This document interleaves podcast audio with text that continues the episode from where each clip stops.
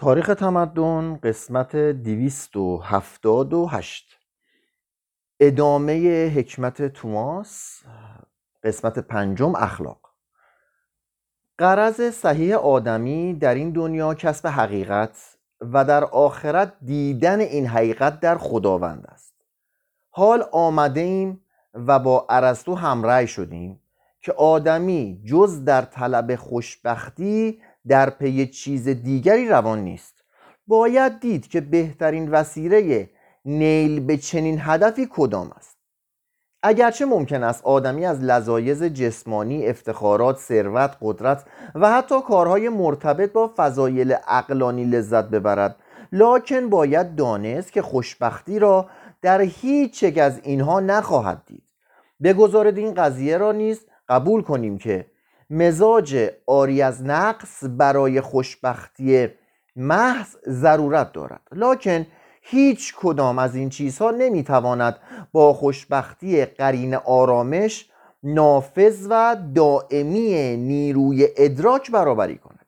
احتمالا با توجه به کلام مشهور ویرژیل خوشا به حال کسی که قادر شده است علل چیزها را بداند سعادت مطلق و واقعی در این جهان به دست نمی دهد.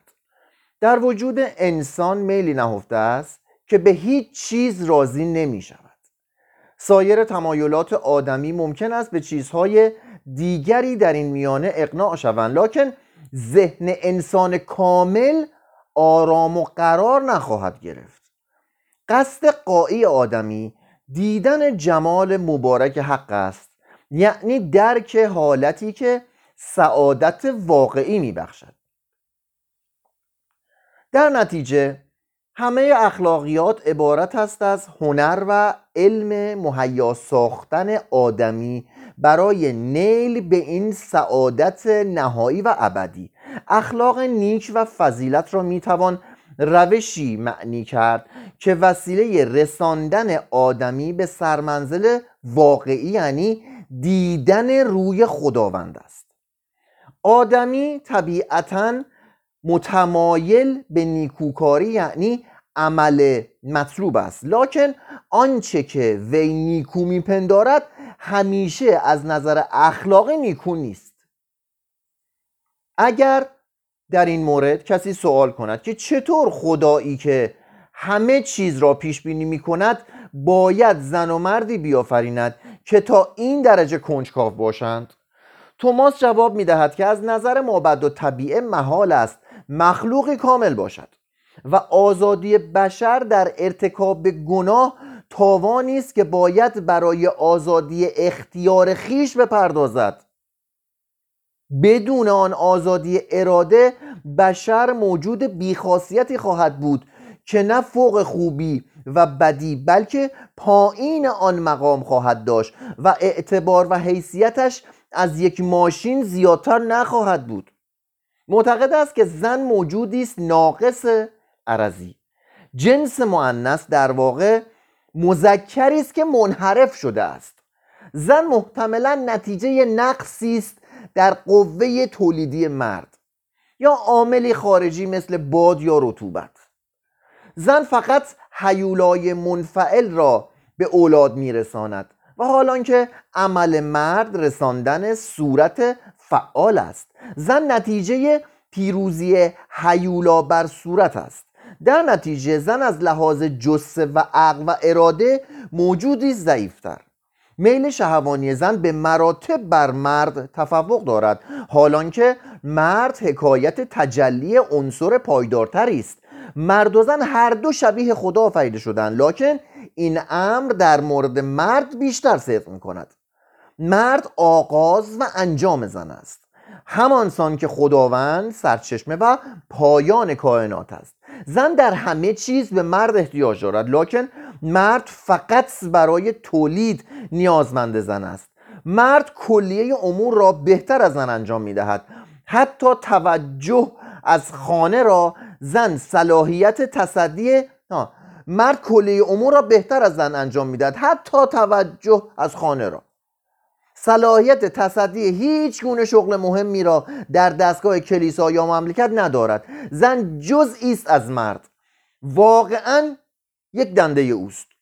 زن باید مرد را مولای طبیعی خود بداند باید راهنمای او را بپذیرد و انضباط و معاخذه های وی را گردن نهد. و از این طریق است که زن به مقصد اصلی و به سعادت خیش نائل خواهد آمد. من همینجا از کلیه زنان عالم عذرخواهی می‌کنم کتاب دارم می‌خونم. من اینجا اعلام کنم من با این مسائل مخالفم. ولی خب کتاب دیگه باید بخونیم عقاید دیگران هم بدونیم که قبلا ملت چه عقایدی داشتن. الان هم هست به کسی نگید. ولی من ندارم. خب و اما درباره شر. توماس تلاش میورزد تا ثابت کند که به طور مجرد شر وجود ندارد. می‌گوید شر وجود مثبتی نیست. هر حقیقتی فی نفس خیر است. شر صرفا عبارت است از فقدان یا عدم خاصیت یا نیرویی که موجودی طبیعتا باید داشته باشد. بنابراین برای آدمی نداشتن بال و پر شر نیست لکن فقدان دو دست شر است.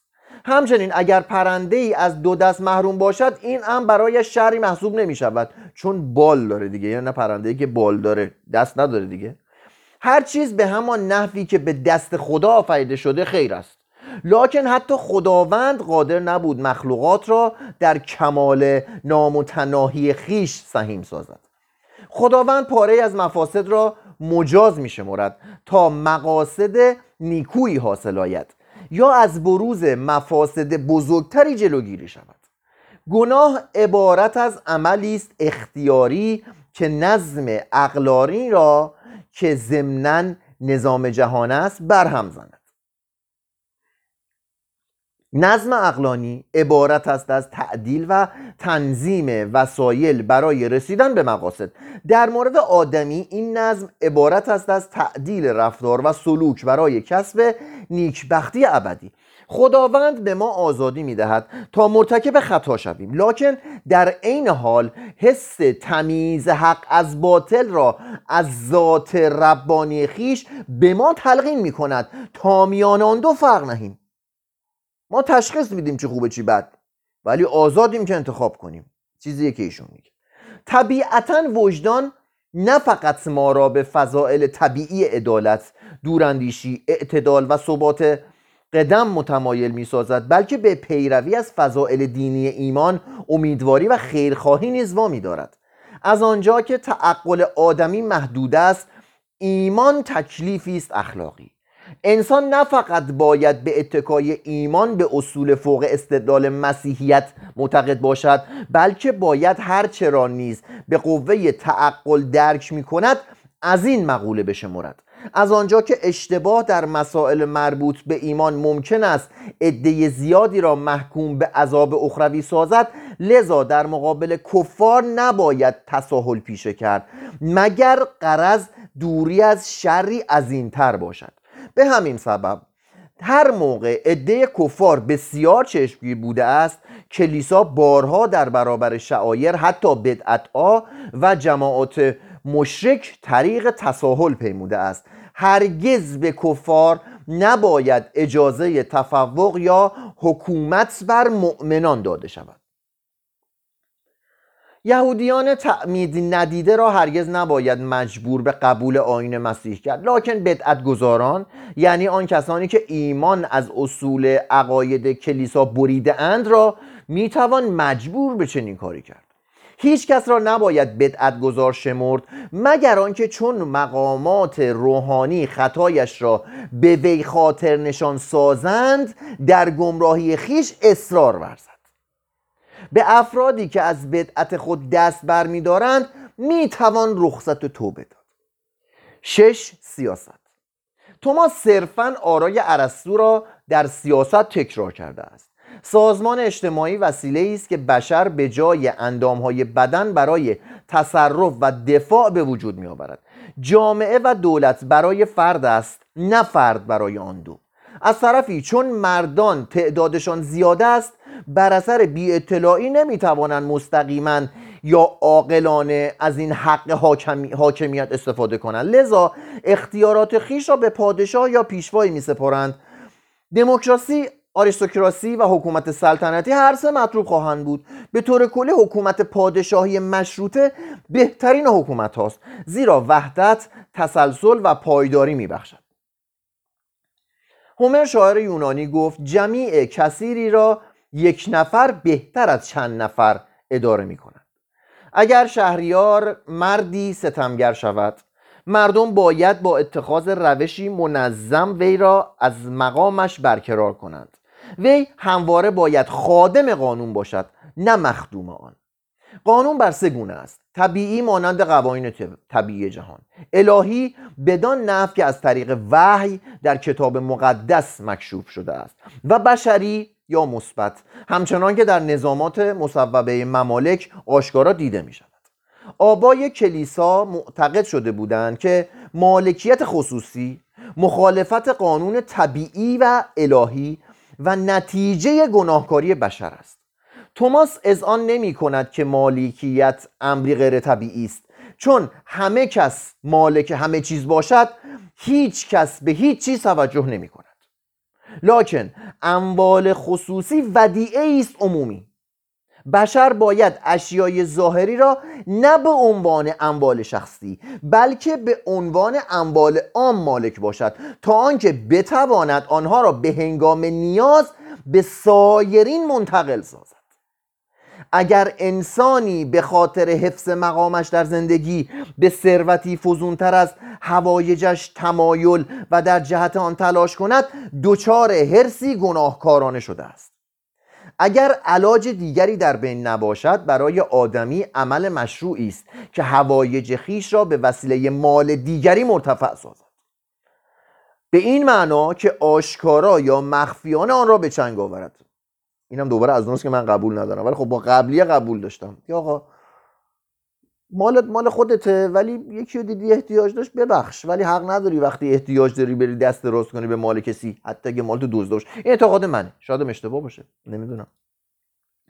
خب. آبای کلیسا با بردهداری موافقت کرده و توضیح داده بودند که نتیجه گناهکاری آدمیزاد بر اثر حبوط آدم است. ارسطو دوستدار اقویا بردگی را ناشی از عدم تصاوی طبیعی افراد دانسته و آن را موجه شمرده بود. توماس در صدد برآمد که این نظریات را با هم سازش دهد. به این معنا که می‌گفت قبل از ارتکاب به گناه هیچ نوع بردگی وجود نداشت. لکن بعد از حبوط مفید شخص داده شد که افراد سادلوه را مطیع و تابع مردمان خردمند سازند. آنهایی که جسمی نیرومند لاکن عقلی ضعیف دارند به حکم طبیعت برای بندگی خلق شدند لاکن بنده فقط از نظر تن تعلق به مولای خیش دارد نه از لحاظ روح. بنده مکلف نیست هوایج شهوانی مولای خیش را اغنا کند. هفت دین. پادشاهان روی زمین که مقتدای افراد در نیل به سوی نیکبختی دنیوی هستند باید مطیع پاپ باشند. اگر پادشاهان را اگر پادشاهان از نظامات اخلاقی تخلف ورزند یا نسبت به مردم مرتکب اچافی شوند که اجتناب کردنی باشد حتی در این قبیل مسائل نیز پاپ باید حق مداخله داشته باشد. بنابراین پاپ می‌تواند پادشاه بزهکاری را مؤاخذه کند یا مردم را از قید بیعت با او برهاند. به علاوه حکومت موظف به حراست دین حمایت کلیسا و اجرای فرامین آن دستگاه است. سزاوار است که خدا سرنوشت آدمی زادگان را معین فرماید. زیرا همه مخلوقات تابع پروردگارند از آنجا که به حکم قدرت زندگی جاودانی برای افراد بشر مقتدر شده است به همین روال قدرت بیچون وی اجازه می دهد که پاره به آن مقصد نایل نشوند. توماس کوشش فراوانی مبذول می‌دارد تا میان تقدیر الهی و آزادی فردی سازش برقرار کند و توضیح می‌دهد که چرا فردی که سرنوشتش به مهر الهی ممهور شده است باید در طلب فضیلت کوشا باشد. چگونه دعا می‌تواند خداوندی را که تغییر است بر سر مهر آورد؟ یا در هر جامعه که قبلا به حکم تقدیر جمعی از افراد برای رستگاری و جمعی دیگر برای عذاب اخروی انتخاب شده اند وظیفه کلیسا باید از چه قرار باشد؟ جواب وی این است که خداوند صرفا پیش بینی کرده است که هر فردی به طیب خاطر کدام راه را اختیار خواهد گرفت. از قرار معلوم همه کافران در زمره دوزخیان هستند. مهمترین خوشبختی عبارت خواهد بود از دیدن جمال خداوند. تمامی کائنات چون از وجود خداوند منبعث شده اند به وجود خداوند بازگشت می کنند روح بشری که تحوی از دریای گرم وی است هرگز آرام نمی‌گیرد تا آنکه به منشأ خود بازگردد. هشت پذیرش فلسفه توماس. واکنش بیشتر معاصران توماس آن بود که فلسفه وی عبارت است از مجموعه مهیبی از استدلالات مشرکان که ضربات مهلکی بر پیکر آین مسیحی وارد خواهد کرد. فرانسیسیان که از طریق رازوری آگوستینوسی به دنبال خدا روان بودند از عقل پرستی توماس که مرتبت والایی که وی برای تعقل قائل شده و آن را بالاتر از اراده آدمی دانسته بود از اینکه ادراک را فوق عشق مقام داده بود به قایت منزجر شدند. بدتر از همه پیروزی ارسطو بر آگوستینیوس در فلسفه توماس به نظر فرانسیسیان پیروزی شرک بود بر مسیحیت. مگر در همین تاریخ معلمان و دانشجویانی در دانشگاه پاریس نبودند که ارسطو را بر اناجیل مرجح میشمردند؟ درست به همان نفع که اسلام سنی در پایان قرن دوازدهم ابن رشد طرفدار ارسطو را ترد و تبعید کرده بود و یهودیان اسیلاین در آغاز قرن سیزدهم کتابهای ابن میمون هواخواه ارسطو را میسوزانیدند. چی بوده این ارسطو؟ همه یه دینا رو به آتیش کشیده. یعنی آتیش انداخته وسطشون دقیقا. حالا می‌خونیم ادامه میدیم ارسطو چیکار کرده. به همان روال در سومین ربع قرن سیزدهم مسیحیان اصیل‌آیین هم به مدافع از عقاید درست خویش در برابر توماس که به سیره ارسطو سخن گفته بود برخاستند در 1277 به اشاره پاپ یوانس 21 اسقف پاریس طی فرمانی 219 مورد از آرای توماس را اقوال بدعت آمیز خواند. از جمله مطالبی که در طی این فرمان به سراحت علیه برادر توماس اقامه شده بود سه تکه بود از این قرار. یک فرشتگان فاقد تن هستند و هر کدام از ایشان نوعی جداگانه را تشکیل می‌دهند. دو حیولا منشأ تعدد است. سه خداوند بدون حیولا قادر به تکثیر افراد یک نوع نیست. اسقف پاریس می‌گفت که هر کس معتقد به این قبیل عقاید باشد به اتکای همین آرا تکفیر شده تکفیر شده در درگاه پاپ است. در این تاریخ سه سال از فوت توماس میگذشت. خدا رحمش کرد. و وی دیگر قادر به دفاع از آرای خیش نبود. لکن معلم دیرینش آلبرتوس با شتاب تمام خود را از کلونی به پاریس رساند و دومینیکیان فرانسه را تشویق کرد که به حمایت از برادر هم مسلک خیش قیام کنند. راهبی از فرقه فرانسیسیان موسوم به گیوم دولامار با رساله تحت عنوان در رد اشتباهات برادر توماس وارد این مناقشه شد و طبق نظر خیش 118 نکته از آرای توماس را تصیح کرد. دانته نیز با قبول اصول عقاید توماس و جرح و تعدیل آن برای شالوده کمدی الهی خیش قدم به میدان مبارزه نهاد. دانته هم آخرای این کتابه. و در صعود از پلکان عرش اعلا توماس را هادی خیش ساخت. بعد از پنجاه سال مبارزات دامنهدار دومینیکیان پاپ یوانس 22 را مجاب ساختند که توماس یکی از پاکان دین بوده است و با قرار دادن وی در شمار قدیسان 1323 پیروزی فلسفه توماس مسلم شد. بالاخره کلیسا و پاپ قبولش کردند.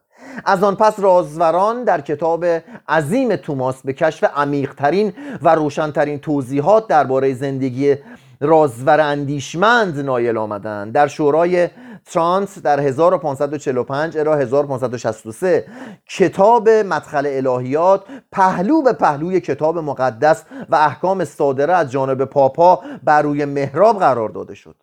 در 1879 پاپلئو 13 و در 1921 بندیکتوس 15 در عین حال که آثار قدیس توماس را به کلی آری از نقص نمیشمردند آنها را فلسفه رسمی کلیسای کاتولیک اعلام کردند و امروز آن فلسفه در تمامی مدارس دینی کلیسای کاتولیک روم تدریس می شود اتکای عظیم توماس بر ارسطو در عین حال که نقصی بود مزیتی نیز برای وی داشت. به عبارت دیگر اتکای محض وی دال بر فقدان ابتکارش بود. و شجاعتی که توماس از خود نشان داد راه جدیدی را برای جولان تفکر قرون وسطایی باز کرد. وی حاضر بود از خان معلومات مسلمانان و یهودیان برخوردار شود. متاسب نبوده. برای همین به اینجا رسیده. از مسلمان و یهودیان استفاده می‌کرده و به فلاسفه آنها به اعتماد به نفس حرمت میگذاشت. در اصول فلسفی وی مثل کلیه فلسفه هایی که با آرای فلسفی ما مطابقتی ندارند به سخنان پوچ فراوانی برمیخوریم. عجیب است که آدمی آنقدر محبوب و فروتن آدمی اینقدر محبوب و فروتن اینسان به تفصیل درباره معلومات فرشتگان یا ماهیت آدمی قبل از حبوط سخن گوید. یا تشریح کند که اگر کنجکاوی زیرکانه حوا نبود نژاد بشری چه می‌شد؟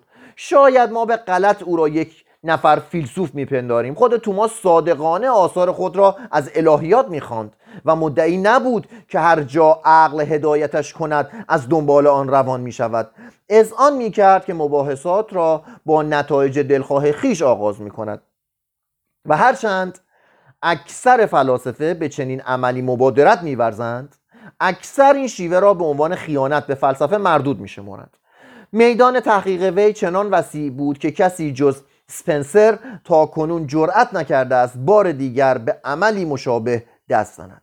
وی می گفت انسان عاقل نظم به وجود می آورد توماس در سازگار ساختن آرای ارسطو با مسیحیت توفیق حاصل نکرد اما در این مبارزه به دریافت یک پیروزی تاریخی برای عقل نایل آمد.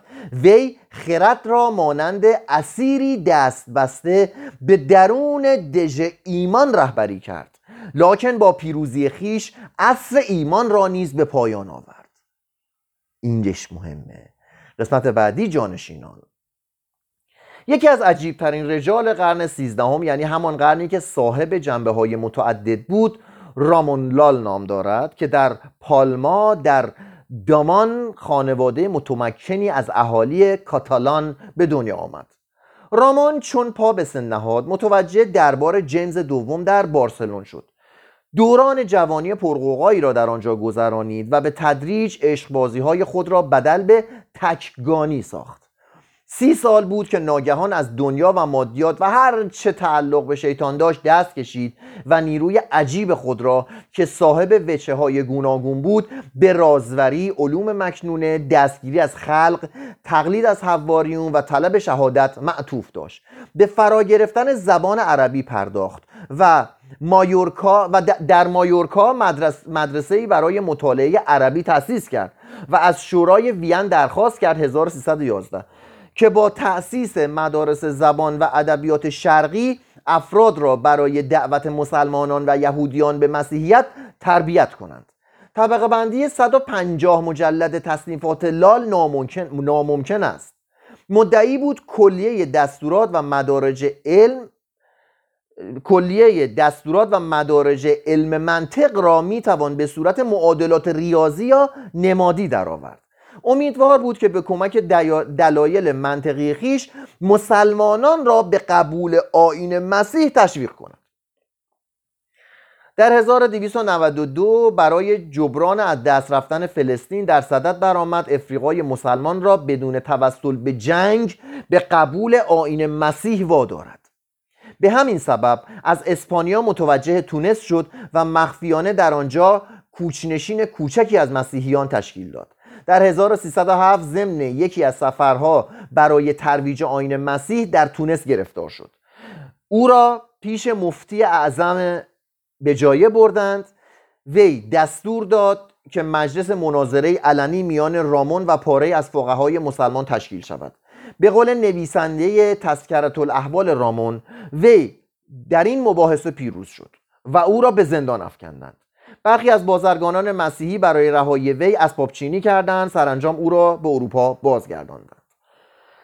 لاکن در 1314 رامون لال که ظاهرا دلش برای شهادت میتبید بار دیگر به بوجیا بازگشت. در آنجا آشکارا مردم را به مسیحیت خواند و رجاله مسلمان و رجاله مسلمان آنقدر سنگسارش کردند تا فوت شد. 1315 جانین در دانس از توابع ناحیه بریکشیر واقع در اسکاتلند به دنیا آمد. 1266 در یازده سالگی او را به صومعه متعلق به روحبانان فرقه فرانسیسیان واقع در دامفریس فرستادند. چهار سال بعد وی رسما به فرقه مزبور, پی... مزبور پیوست. جان در آکسفورد و پاریس تحصیلات خود را به اتمام رسانید و سپس در حوزه های دانشگاه های آکسفورد، پاریس و کلونی به تدریس پرداخت. وی هنوز جوان یعنی 42 ساله بود که درگذشت 1308 و مقدار زیادی نوشته که بیشتر در موضوع مابد و طبیعه بود از خود به جا گذاشت. آثار وی چنان مشهون از پیچیدگی و موشکافیند که نظیرش در تاریخ فلسفه قبل از ظهور اسکاتلندی دیگر کمتر به چشم می‌خورد. فرانسیسیان که می‌خواستند با دفع شر فلسفه آگوستینوس را از چنگ توماس آن اجدهای فرقه دومینیکیان نجات دهند این حکیم تیزبین را مقتدای خیش ساختند. از آن پس زنده و مرده به دنبال وی روان وزیر رعیت وی چندین نسل به مبارزه فلسفی مشغول شدند. این حکیم اسکاتلندی یکی از بزرگترین اقلای تاریخ قرون وسطاست در آکسفورد مفهوم دقیقی از برهان برای خیش پیدا کرد و همین آزمایشی را که پیش خود اندیشیده بود بر فلسفه توماس اطلاق کرد و متوجه شد که نتیجه تقریبا همان است که توماس گفته بود یعنی سازشی موقتی میان الهیات و فلسفه. با وجودی که دانز اسکوتس به وضوع از شیوه استقرای اطلاع داشت درست برخلاف فرانسیس بیکن. مدعی شد که برهان استقرایی یعنی پی بردن از معلول به علت امر نامحققی است. تنها برهان واقعی از طریق استنتاج و قیاس میسر می شود و به عبارت دیگر این شیوه نشان می دهد که پاره از معلول ها باید ناشی از ماهیت ذاتی علت باشند. مثلا برای اثبات وجود خدا ابتدا لازم است که ما به فرا گرفتن مابد و طبیعه بپردازیم. به عبارت دیگر هستی را به عنوان هستی مورد مطالعه قرار دهیم و به اتکای منطق محض به خواص ذاتی جهان واقف شویم. در حیطه جوهرها باید جوهری وجود داشته باشد که سرچشمه و منشأ سایرین یعنی جوهر اولا باشد. این هستی نخست خداوند است. دانز با توماس آکوینیاس هم بود همون توماسی که خوندیم این همه ازش که خدا قوه فعاله محض است. لکن وی این عبارت را فعال محض تفسیر می کند در نظر او خداوند اصولا مشیت است نه عقل. خدا علت العلل و جاویدان است. لکن آنچه ما می توانیم به کمک استدلال و تعقل از وجود خدا درک کنیم همین است و بس. در این باب که وی خدای محبت است سه وجود است مزمر در ذات واحد. کائنات را در زمان آفریده است یا اینکه به قدرت الهی خود همه را زیر نظر دارد. کلیه این قضایا و تقریبا جمیع اصول عقاید مسیحیت را باید در زمره باور کردنی ها به حساب آورد. هیچ. هرچی دیانت مسیحی میگه بدون چروش رو بگو باشه. اینا رو بذار در زمره باور کردنی ها یعنی این پندارها را صرفا چون کلیسا می‌گوید و در کتاب مقدس نقش شده است باید باور کرد. لکن هیچ کدام از اینها را نمی‌توان با دلیل و برهان به ثبوت رساند. در واقع هر لحظه ای که ما شروع به استدلال درباره خدا کنیم خود را به ورطه تناقضات جبران کننده ای اسیر می‌بینیم. یعنی همان چیزی که کانت در فلسفه خود تناقضات عقل محض نامیده است. اگر خداوند قادر مطلق است پس وی باید علت جمیع معایب از جمله هر گونه شر باشد و علل فرعی از جمله اراده بشری همه واهی می شوند به واسطه این استنتاجات خانه خراب کن و به علت ضرورت اعتقاد دینی برای زندگی اخلاقی ما همان چیزی که کانت عقل عملی نامیده است عاقلانه تر است که انسان از کوشش هایی که توماس در راه اثبات الهیت به کمک فلسفه مبذول داشته است دست بشوید و اصول دیانت مسیح را فقط به استناد عبارت کتاب مقدس و احکام کلیسا قبول کند. ما قادر به درک خداوند نیستیم. لکن می توانیم او را دوست بداریم. و این عشق از شناخت اولاتر است.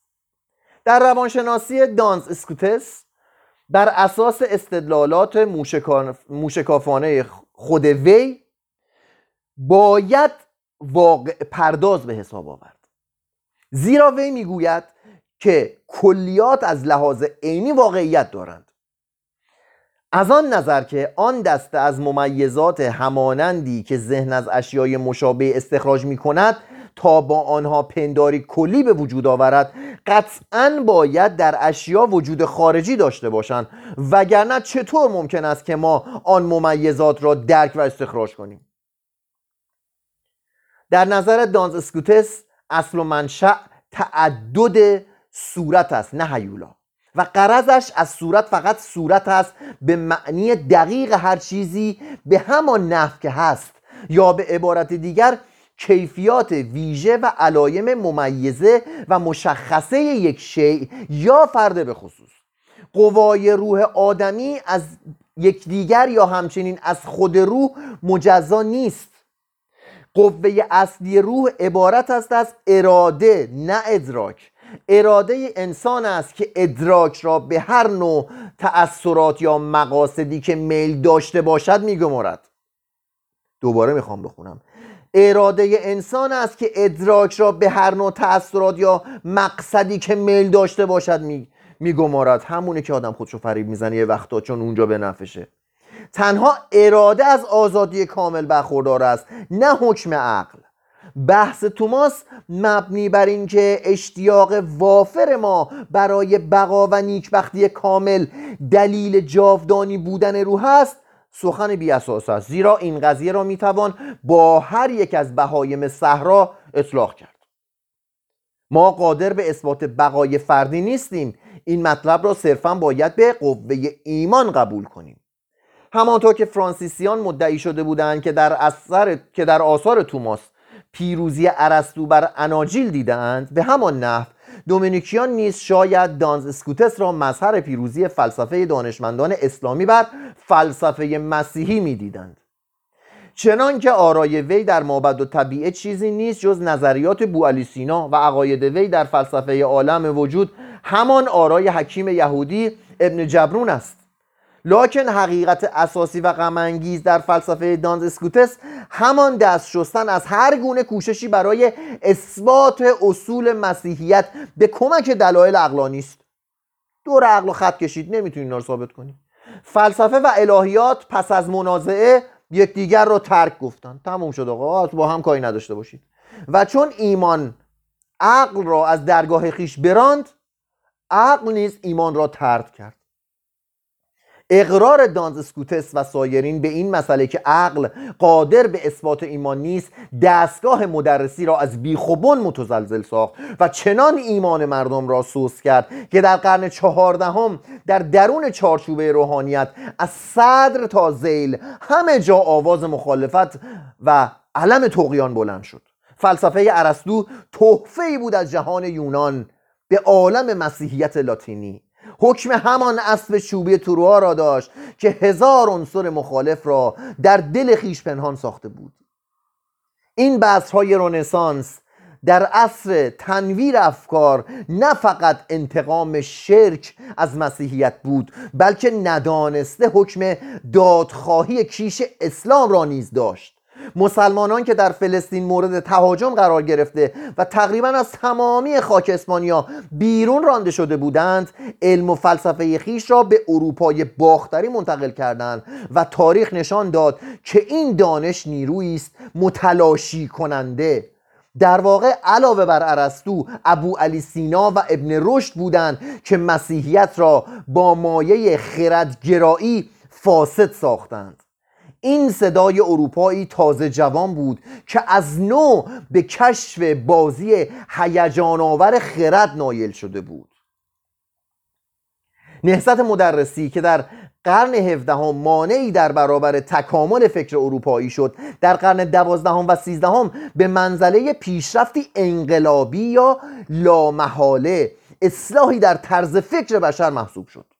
فکر جدید یا مکتب خردگرایی آبلار آغاز می شود. با روشنی سبک و اقدام خطیر توماس آکوینیاس به نخستین اوج خود می رسد. شکستی گذرنده را در آرای دانز اسکوتس تحمل می کند. با, ویلیال با ویلیام آکمی دوباره سربر می دارد. با لئو دهم دستگاه پاپی را مسخر می سازد. با ایراسموس مسیحیت را قبضه می کند با رابله می خندد با مونتنی تبسم می کند با ولتر لجام گسیخته می شود با هیوم به طرزی مسخره آمیز پیروز می گردد و آناتول فرانس را در ماتم پیروزی خود می نشاند حجوم قرون وسطایی بر حصار خرد بود که آن دودمان درخشان و بیپروا را بنیان نهاد. فصل سی و هفتم علوم مسیحی 1095 تا 1300 محیط جادویی. رومیان در اوج قدرت امپراتوری خیش برای جنبه عملی علوم ارج فراوان قائل شده لکن تقریبا علوم نظیری یونان علوم نظیر یونانیان را به دست فراموشی سپرده بودند. در کتاب تاریخ طبیعی پلینی هر یک از صفحات هر یک صفحه در میان به خرافاتی برمیخوریم که به قرار معلوم تعلق به قرون وسطا داشتند. مدتها قبل از آنکه تهاجمات اقوام بربر شاهراههای انتقال فرهنگ را با آوارهای جامعه ویران مسدود سازد بی رومیان دست به دست بیقیدی مسیحیان داد و سرچشمه جریان علمی عهد را تقریبا خشکانید آنچه از علوم یونانی در اروپا بجاماند در کتابخانه های قسطنطنیه خاک می‌خورد و بقایای آن کتب در تاراج سال 1024 آسیب فراوان دید. دیگه کس دنبال علم نمی‌رفت همه دنبال دین بودن قرن وسطا. و رفتن سمت خرافات. در قرن نهم علوم یونانی از طریق سوریه به جهان اسلامی کوچ کردند و همان موقعی که اروپای مسیحی تلاش می‌کرد تا خود را از گرداب بربریت و خرافات برهاند علوم مزبور افکار مسلمانان را برانگیختند و موجب پیدایش یکی از جالبترین جنبش های فرهنگی در تاریخ بشری فراهم ساختند. در اروپای قرون وسطا علوم و فلسفه ناگزیر بود. در چنان محیطی از افسانه اساتیر معجزه شیاطین موجودات عجیب و غریب سحر علم احکام نجوم علم غیب و جادوگری راه تکامل در پیش گیرد که نظایر آن فقط در اعثار هرج و مرج و وحشت رخ می‌دهد. کلیه این پدیده ها در جهان اقوام مشرک وجود داشتند و امروز نیز وجود دارند. در اروپای باختری از قرن ششم تا یازدهم این عوامل سیلبندهای فرهنگی را فرو ریختند و اذهان مردمان قرون وسطایی را در اقیانوسی از اعتقاد به قوای غیبی و خوشباوری قوتور ساختند. اگر رجالی چنین شاخص و به جادوگری اعتقاد داشتند توضیح داد که حتی خیلی از رجال بزرگ علمی الان گفت و حتی روحانی دیانت مسیح به جادو اعتقاد داشتن. یه ورق در میون طرف جادو بود تو کتاب علمی. چطور ممکن بود مردمان عادی منکران شوند؟ خیلی عظیمی از موجودات مرموز و خارق العاده از اعثار شرک به عنوان میراث به مسیحیت رسیده بود. و هنوز نیز عده زیادی از دیوان پریان شیاطین کوچک و بزرگ و مهربان و شریر اجدهای مرموز افعیهای خوناشام از آلمان و اسکاندیناوی و ایرلند وارد آن دیانت می شدند و مدام خرافات جدیدی از مشرق زمین رو به اروپا می نهاد ارواح کود ارواح حالا چند تا از خرافاتشون گفته ارواح کودکانی که پیش از قسل تعمید مرده بودند به صورت فانوس شیاطین یا آتش مرداب در آمده بودند و مرداب ها را جولانگاه خود می ساختند هنگامی که یکی از اسخفان اعظم در کنسبری قدیس ادموندریچ دسته ای از کلاغان سیاه مشاهده کرد فورا آنها را گروهی از شیاطین نامید که برای بردن روحی یکی از رباخاران محل به حرکت در آمده بودند. بسیاری از قصه های قرون وسطایی حکایت از آن می‌کردند که چون شیطان از جسم آدمی بیرون راند می‌توان به چشم دید که مگس سیاه بزرگی و گاهی سگی از دهان وی بیرون میآید. اینا رو گوش بدید جدی میگم. اینا مال قرون وسطا بوده. خرافات قرون وسطا که از کجا اومده؟ که از دوره بربریت اومده. حالا دارم واسهتون می‌خونم. نعل اسب خوش طالع بود. عدسه هنگام حکایت از طالع نامیمون می‌کرد. کلیسا سخت به جاهلیت خرافه پرستی از در مبارزه درآمد. لاکن این مسئله به طور مخفی در هزار گوشه و کنار رونق گرفت. ساده ترین نوع جادو عزایم خانی بود به این معنا که وردی را چندین بار تکرار می‌کردن یه دعای زیر لب چندین بار تکرار می‌کردن تسبیح نداشتند؟ خب برای آنکه مرضی را بهبود بخشند و شر دشمنی را از سر, خود دفع کنند. برای اینکه یه مرضی رو بهبود بخشند یه وردی میخوندن. اعتقاد بر این بود که برخی از زنان چشمشان شور است و می توانند با یک نگاه آدمی را مشهور و مقتول سازند. اینا مال قرون وسطا ها. و این تازه از بربرا اومده و افسونهایی برای شوهر پیدا کردن رواج داشت. کلیسا در آغاز با این گونه معتقدات عوام پسندانه به ملایمت رفتار می‌کرد. چرا؟ چون عوام میمیره واسه اینا. عوام میمیره واسه اینا. عشق می‌کنه پول میده جون میده واسه اینا. چون حال نداره. می‌خواد امیدوارش کنن تو همین جلب غلطه تا بمیره. زیرا این عقاید را از اثرات عهد شرک و محکوم به زوال میشمرد. گفت اینا از اون بربرا اومده کم کم از بین میره.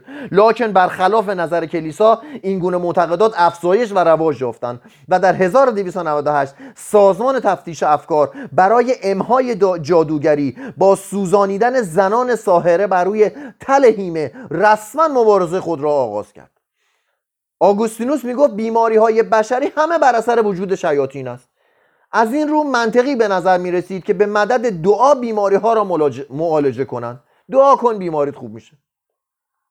کفبینی که با خواندن خطوط دست خبر از حوادث آتی می‌داد. مال قبلنه. رمالی رواج یافت. به برخی از افراد تسخیر اموات را نسبت می‌دادند و می‌گفتند که این جماعت از طریق احزار مردگان به اسرار آینده واقف می‌شوند. پرانتز باز کنم. من امروز با یه نفر صحبت می‌کردم همین امروز. طرف داشت که ما رفتیم سراغ یه دعانویس معتبر. شاخ نمی‌دونم در نمیده رو سر من که دعانویس معتبر پیدا کرده بود. رمال. مال اون زمانه. هنوز هم داریم دنبالش میگردیم.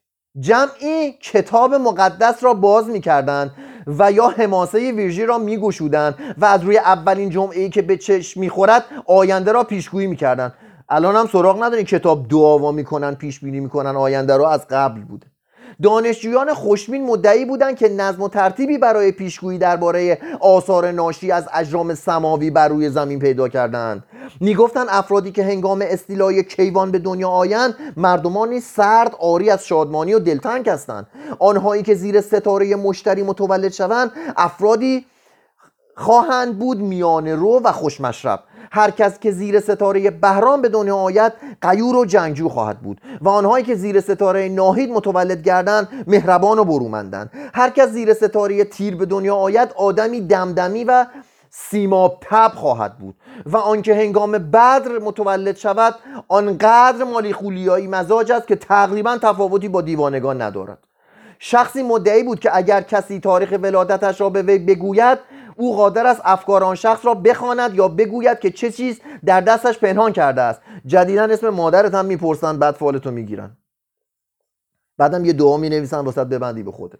قدیس برنار و برخی دیگر از مردان متعصب عالم مسیحی تحصیل علوم را قبیح می شمردند لکن کلیسا چنین رویه اتخاذ نکرد. برای کلیسا دشوار بود که با تشریح اجساد مردگان موافقت کند.